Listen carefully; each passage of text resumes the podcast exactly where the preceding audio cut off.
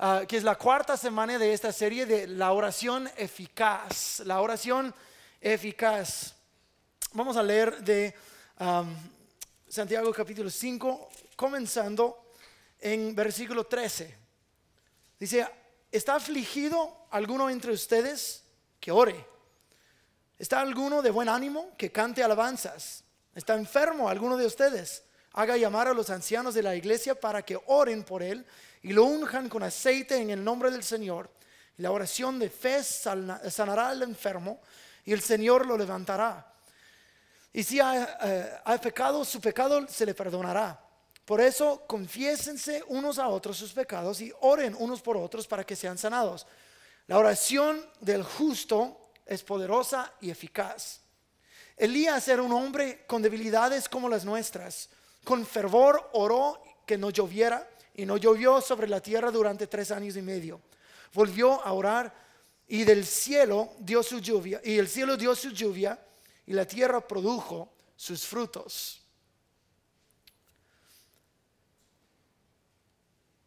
Por dos, este, por dos semanas nosotros eh, nos enfocamos en este, la oración pura, una lengua pura y la oración pura, tratando de no ser este, hipócritas con nuestra boca, ni la mente, ni la boca, ni el corazón, no, no, no ser partidos en dos, de que alabamos a Dios aquí y vivimos por, pues, por la carne acá. Y, y- y- y como dice el libro de Santiago, palabras saladas y luego palabras dulces.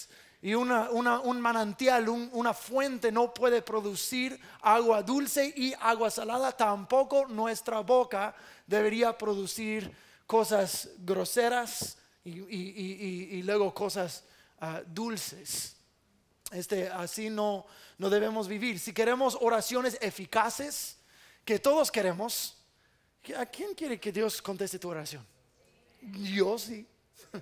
Entonces, entonces no podemos ser divididos de corazón, de mente, de lengua.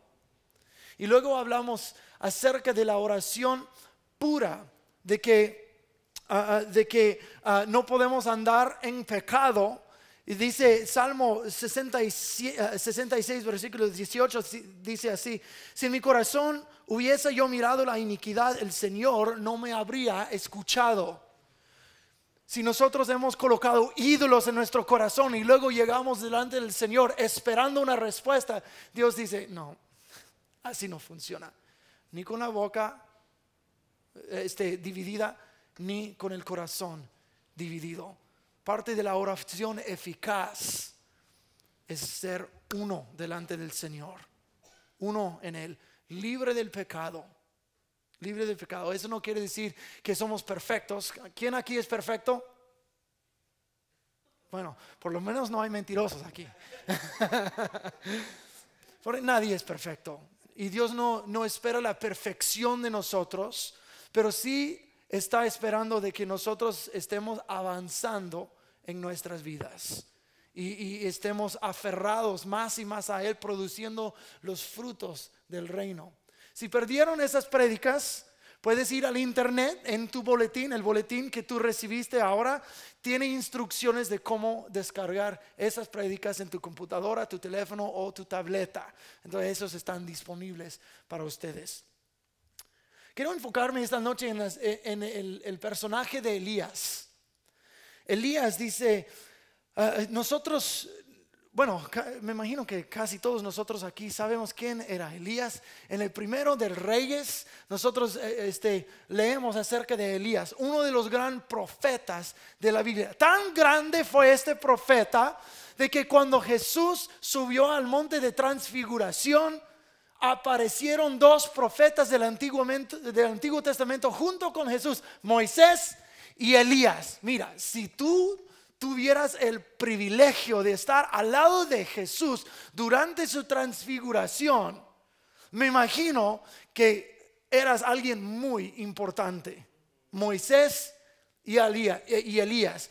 Esos hombres eran como profetas superhéroes. O sea, mira, ¿quién ha orado al Señor y cerraron los cielos?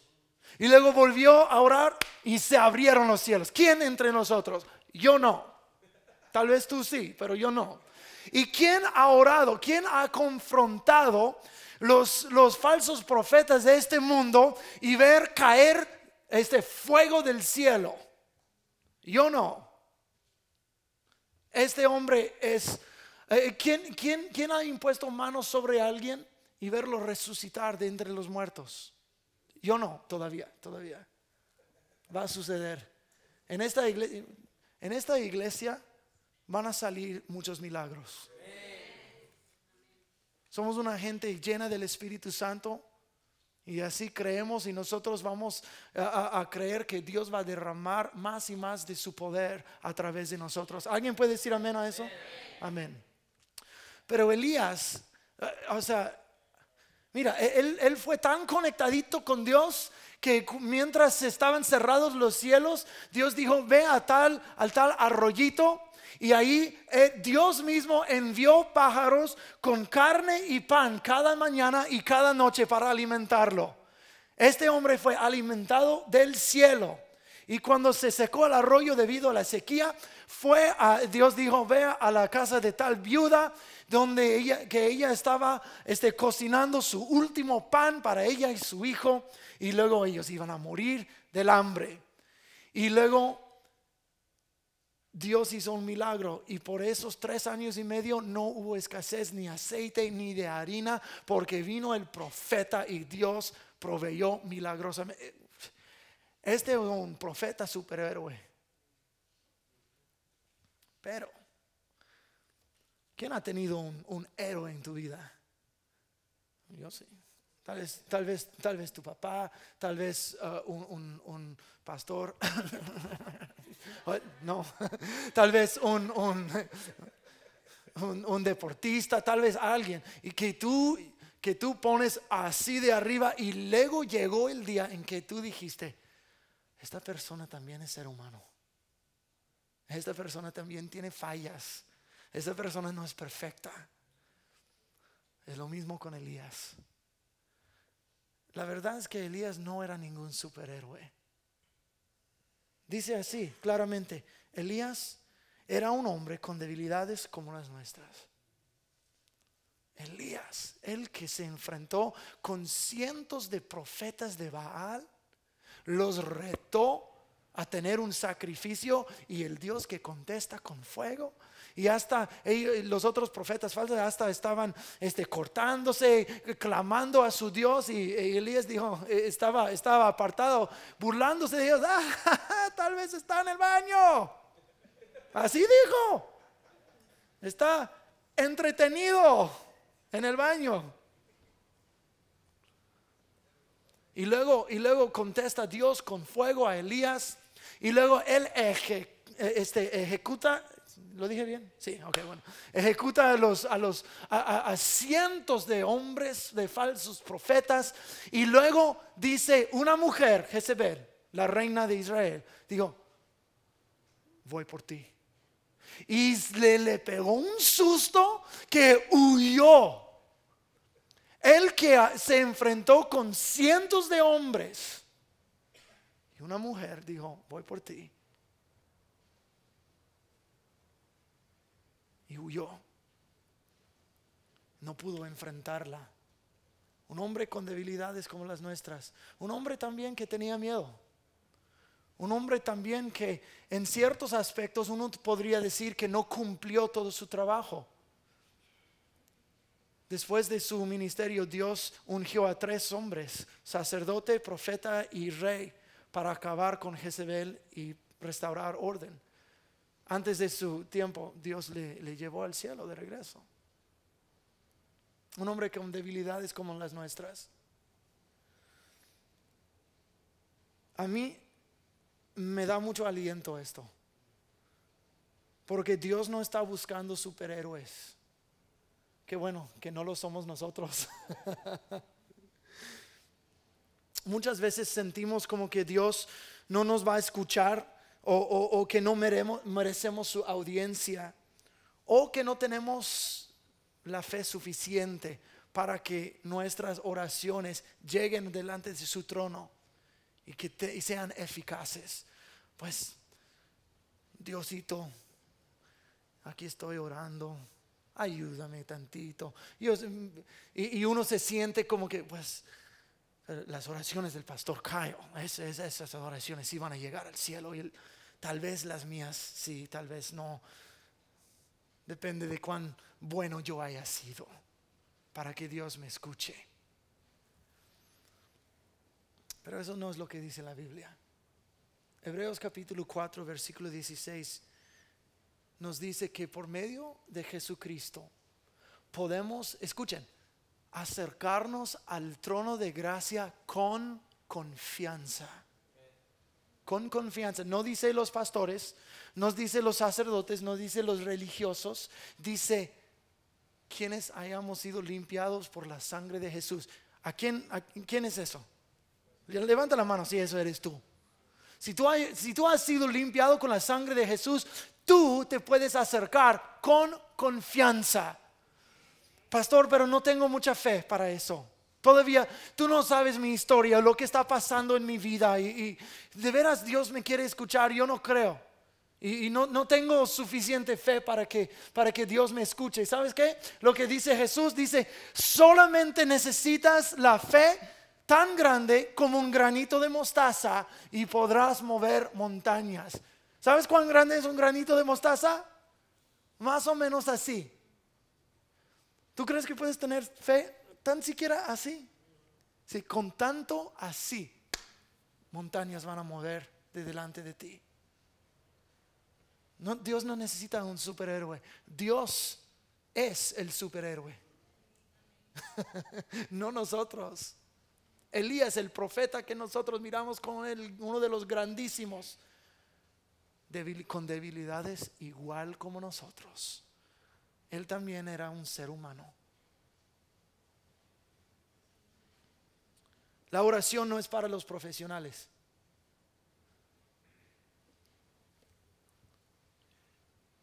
A Dios no le interesan oraciones largas y elocuentes. No le interesa eso. Lo que, Dios, lo que a Dios le interesa eres tú. Tú le interesas a Dios. Él quiere escuchar tu voz. Él quiere oír de ti. Él quiere escuchar tu clamor. ¿Por qué? Porque tú eres su hijo, su hija. Pues yo no sé, yo no sé orar. Está bien. No tienes que orar largo y elocuente. Pero habla conforme a lo que está en tu corazón. No, no sé cómo hacerlo. No, no, sé, no sé orar como los otros que han orado desde el plataforma u otros que yo escucho en los círculos de oraciones que vamos a hacer en unos momentos. Yo no, no sé cómo orar como ellos. ¿Sabes qué? ¿Tú crees que a, Dios le asusta eso? ¿No sabes orar? Mejor te callas. Nah, esa es mentira del infierno. habla, abre tu boca y habla con Dios como hablas con tu amigo. Este, hace como dos o tres semanas, Teresa y yo fuimos a la casa de una muchacha que estaba pasando por un, un- tiempo muy difícil en su vida. Y ah, nosotros estuvimos orando con ella.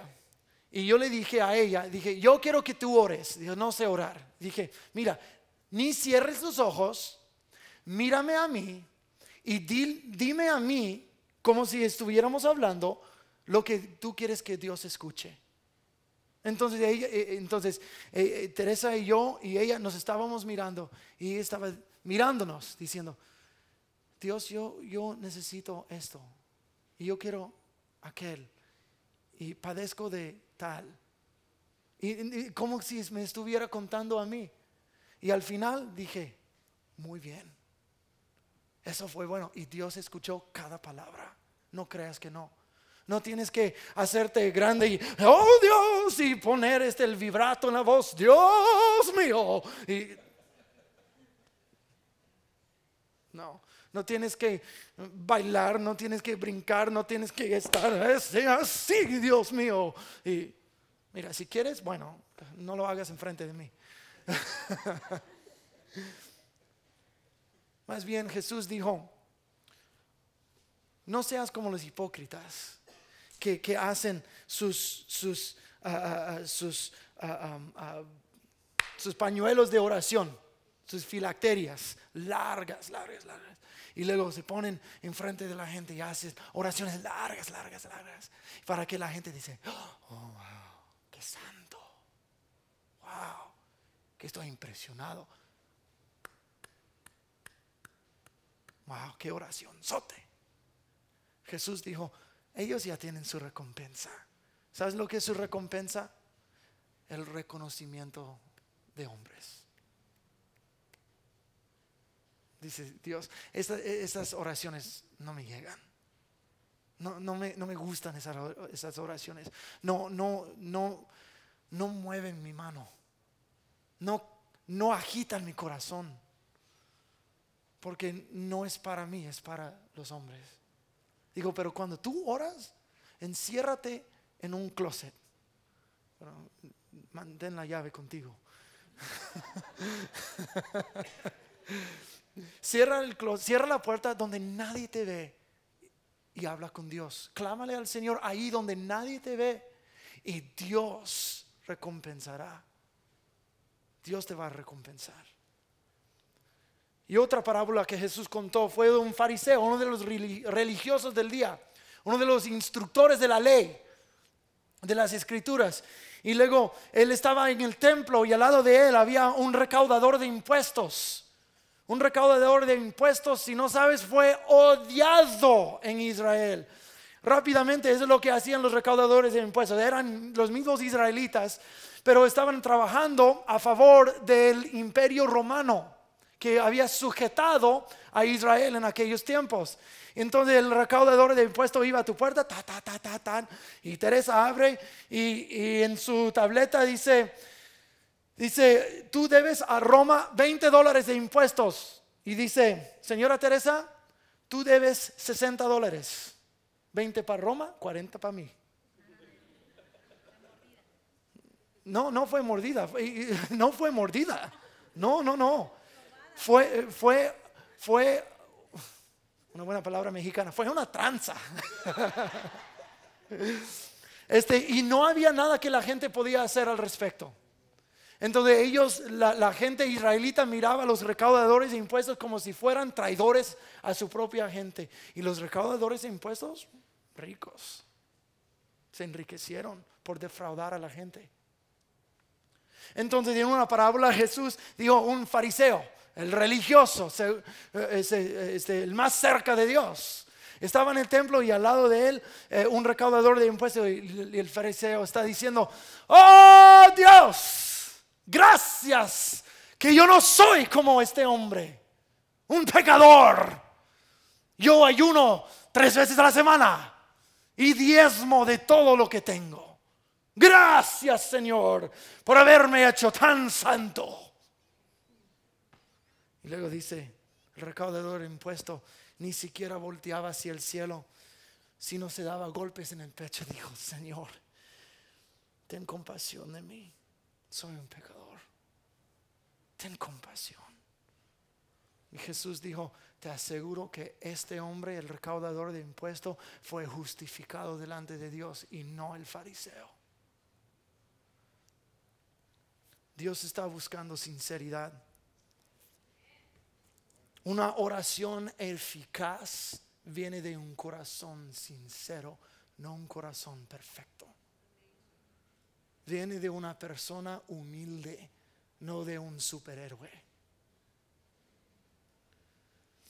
En Salmos 50 y 51, de hecho estaba leyendo esto anoche en mi tiempo devocional y vi varias, varias veces que hablaba del, del sacrificio que Dios acepta y cosas que una, una adoración apropiada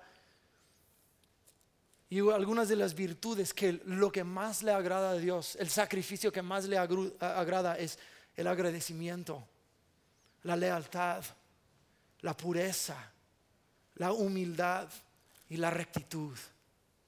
Esto es lo que Dios a Dios le agrada, no la elocuencia, no el saberlo todo, no, no. Pero de un corazón humilde, sincero, recto, leal, no dividido, agradecido. Dice, esa es la oración que escucho. De gente humana, gente imperfecta, pero gente sincera, que me hablan en espíritu y en verdad. ¿Me están entendiendo? ¿Sí?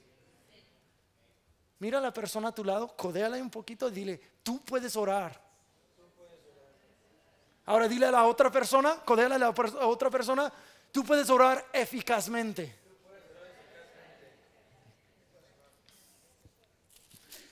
Quiero hablar un poquito de oraciones ineficaces por un momentito. Santiago capítulo 4, versículos 2 y 3 dicen así. Dicen, desean algo y no lo consiguen.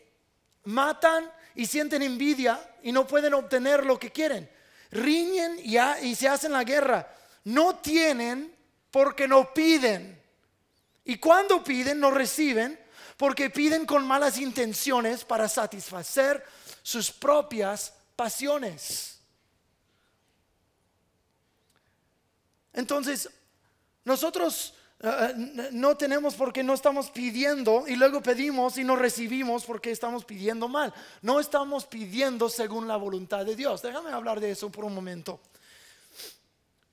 Hay oraciones carnales y oraciones carnales no son muy, eficaces es la carne que estorba el cumplimiento de nuestras oraciones.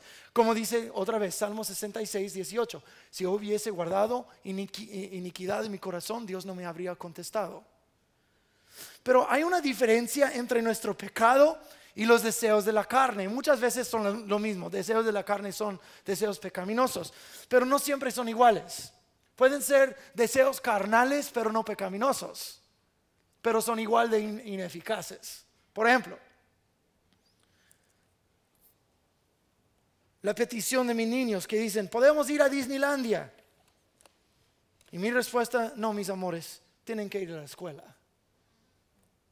Bueno, es, la petición de ir a Disneylandia, este, eh, este, pecadora la petición, no, no, pero si me lo piden todos los días, yo sé que nunca van a avanzar en su vida, ni en su academia, en sus académicos. ¿Por qué? Porque no pueden ir a jugar todos los días, necesitan ir a la escuela. Porque eso es lo que es más importante para su vida que ir a Disneylandia. Y luego dicen, ok, papá, si no podemos ir a Disneylandia, podemos desayunar con nieve. no, no puedes desayunar nieve. no puedes. ¿Por qué? Porque no es saludable. no es saludable. ¿Es la petición pecaminosa? No. ¿Es carnal? Sí, un poquito. ¿Y qué es lo que dice papá? ¿Y qué es lo que dice mamá? Mamá, ¿podemos desayunar nieve? No. Te amo igual, no me enojas, pero mi respuesta es no. ¿Por qué? Porque no es saludable. No hay, no hay, no hay, no hay nada de nutrición. Entonces, a veces nosotros venimos delante de Dios en nuestra humanidad pidiendo cosas a veces en pecado y a veces nada más carnal. Señor, dame un Ferrari. y Dios está diciendo, ¿para qué te voy a dar un Ferrari? Ni, ni, ni puedes hacer los pagos de seguro. ¿A qué te lo voy a dar? No tienes a dónde guardarlo. La respuesta, mi amor, es no. ¿Fue pecaminoso pedirle un Ferrari? No. Pero la respuesta es no. Es un, dice, pides, pero no obtienes. Porque pides para gastarlo en tus propias pasiones. A veces nosotros podemos orar ineficazmente porque estamos tratando de dictarle a Dios lo que, debe, lo que Él debe estar haciendo. Estamos enseñando e instruyéndole a Dios cómo hacer su trabajo. Dios, haz esto y haz otro. Se me hace que te olvidaste hacer tal. Ándale, Dios. Adelante. Qué bueno que estuviste atendiendo a mi voz en la mañana para tener tu lista de qué haceres. Si no fuera por mí, Dios, estarías perdido. Y Dios está, ay, mi niño bonito, no sabe.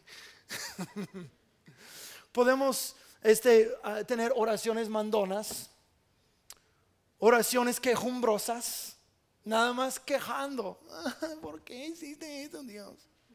¿Por qué estoy sufriendo? ¿Por qué no tengo? ¿Por qué? ¿Por qué? ¿Y por qué? Que si tú me amaras, ¿Y quién ha hecho una oración así antes? Antes dije que no había mentirosos. No hagan mentirosos de mí. Yo sí he hecho oraciones así. Yo recuerdo un día, yo estaba quejándome con Dios, quejándome de que este, ya tenía dos niños y no hacía suficiente dinero y por qué esto y por qué la vida es tan difícil, bla, bla, bla, bla, bla, Y una oración quejumbrosa. Y el Espíritu Santo me habló en ese momento y dijo, ¿por qué no comienzas a agradecerme? Bueno, ok. Entonces comencé a pensar en todo lo que, todo lo que pudiera. Gracias por mi esposa. Gracias por mis hijos. Gracias por el apartamento en que vivo. Gracias por mi trabajo. Gracias por el carro que tengo. Gracias, gracias, gracias, gracias por todo. Y sabes qué? Cosas comenzaron a cambiar dentro de mí, por lo menos.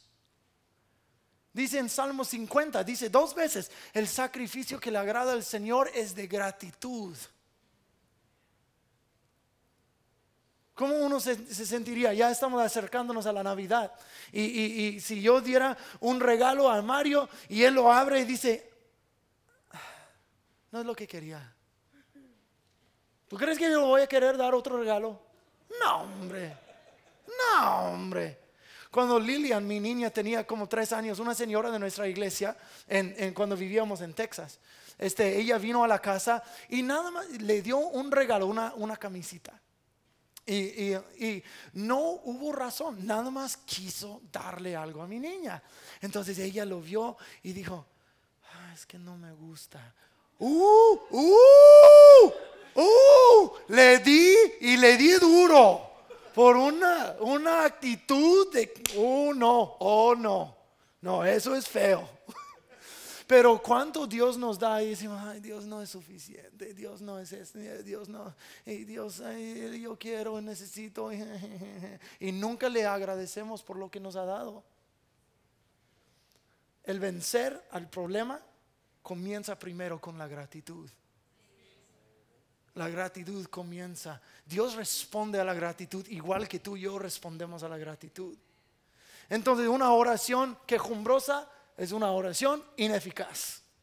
Mira, no es decir que no puedes venir a Dios y decir, mira, tengo esos problemas o tengo esas necesidades, pero comienza por lo menos con gratitud y luego termina con gratitud. La Biblia nos habla de que podemos acercarnos al trono de gracia y hacer, nuestras, hacer saber nuestras súplicas, nuestras peticiones. Sí, pide, pide pero no una manera quejumbrosa, sino una manera agradecida. ¿Alguien puede decir amén? Una otra oración ineficaz es una oración vengativa, de revancha. Señor, tú sabes lo que fulano de tal me hizo, agárralo. Aplástalo, Señor. Como dice en tu santa Biblia los salmos, Señor, aplasta a sus hijos contra las piedras. Así dicen los salmos. si no sabías. ¿Y quién ha hecho una oración? No tienes que levantar la mano. Pero vi una mano ahí. aplástalo, Señor. Y Dios está diciendo, no, no, eso no es mi corazón. Es como Santiago, eh, como ah, Santiago y Juan, discípulos de Jesús. Cuando los samaritanos nos, no permitieron que pasaran por Samaria, y digo, Jesús, no te preocupes, agates.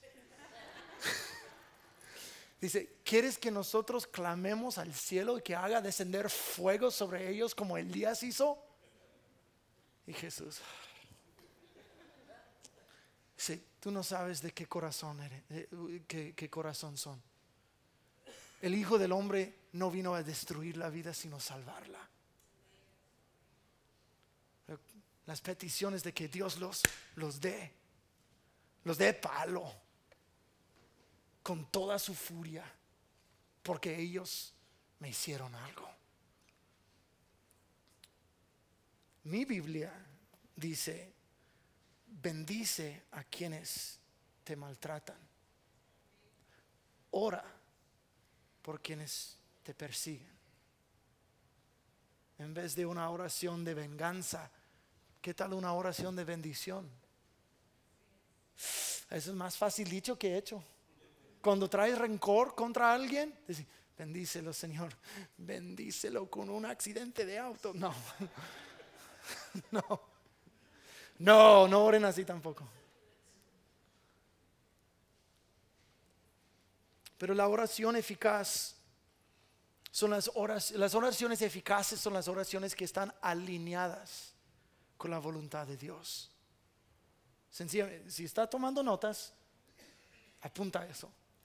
Las oraciones eficaces son, son las que están alineadas con la voluntad de Dios. Jesús enseñó a sus discípulos a orar de esta forma. Venga tu reino, hágase tu voluntad aquí en la tierra como está en el cielo. En otras palabras, que, lo que está ocurriendo en el cielo. En, esta forma oren, dijo Jesús. Lo que está ocurriendo en el cielo, lo que Dios ya ha afirmado, confirmado, lo que ha dicho, lo que ha puesto su firma, ya oren para que esto se haga realidad aquí. Y su, y, su, su voluntad no es destruir a la vida. Su voluntad no es ah, quejarse. Su voluntad es bendición, su, su, voluntad es sanidad, su voluntad es provisión, su voluntad es el avanzamiento de su reino, su voluntad es lo que Él está diciendo, no lo que son mis deseos carnales. ¿Quieres una oración contestada, una oración eficaz? Comienza a orar en una forma que se alinea con lo que Dios ya está afirmando.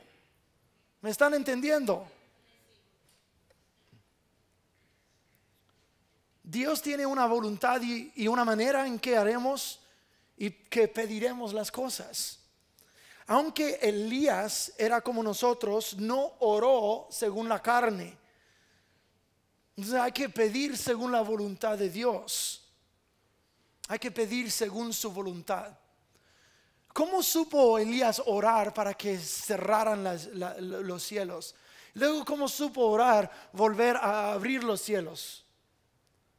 Lo que yo creo es que Dios le, le dijo, yo quiero que ores así, porque yo voy a cerrar los cielos. Era un profeta, un profeta, o la profecía no es necesariamente predecir el futuro. La profecía es entender lo que Dios está diciendo, lo que Dios está haciendo y luego nosotros declaramos lo que Él ya ha declarado. Él nos lo hace saber y luego nosotros lo declaramos. Eso es profecía. Entonces nosotros podemos orar proféticamente antes de orar, ¿por qué no tomas unos minutos para escuchar primero? Y decir, Señor, ¿cómo quieres que yo ore? Y si Él te revela algo, si Él te dice algo, si Él te guía de una forma u otra, si yo siento que necesito orar por la iglesia o por mi hermano o por mi vecino o por lo que sea. Deja que Dios te guíe. Y vas a ver que van a van a haber más oraciones eficaces. Salmo 30 37, versículo 4, dice, deleítate en el Señor y Él concederá los deseos de tu corazón. Pero si hay una condición para que Dios conceda las peticiones y los deseos de tu corazón. La condición es de que primeramente te estés deleitando en Él. Deleítate en Él y vas a ver la respuesta deleítate en tu carne y no vas a ver una respuesta. ¿Me están entendiendo? ¿Sí? Este versículo no quiere decir que Dios nos va a dar todo lo que queramos, sino que Él creará en nosotros lo que deben ser nuestros deseos. En otras palabras, los deseos de Dios, cuando estamos deleitándonos en el Señor, sus deseos llegan a ser nuestros deseos. Y hasta en lo que nosotros anhelamos, llega a sincronizarse con el cielo. Las cosas que yo quiero, yo, las cosas que, perdón, las cosas que Dios quiere, encuentro de que más y más voy entendiendo el corazón de Dios. Y esos también son mis deseos.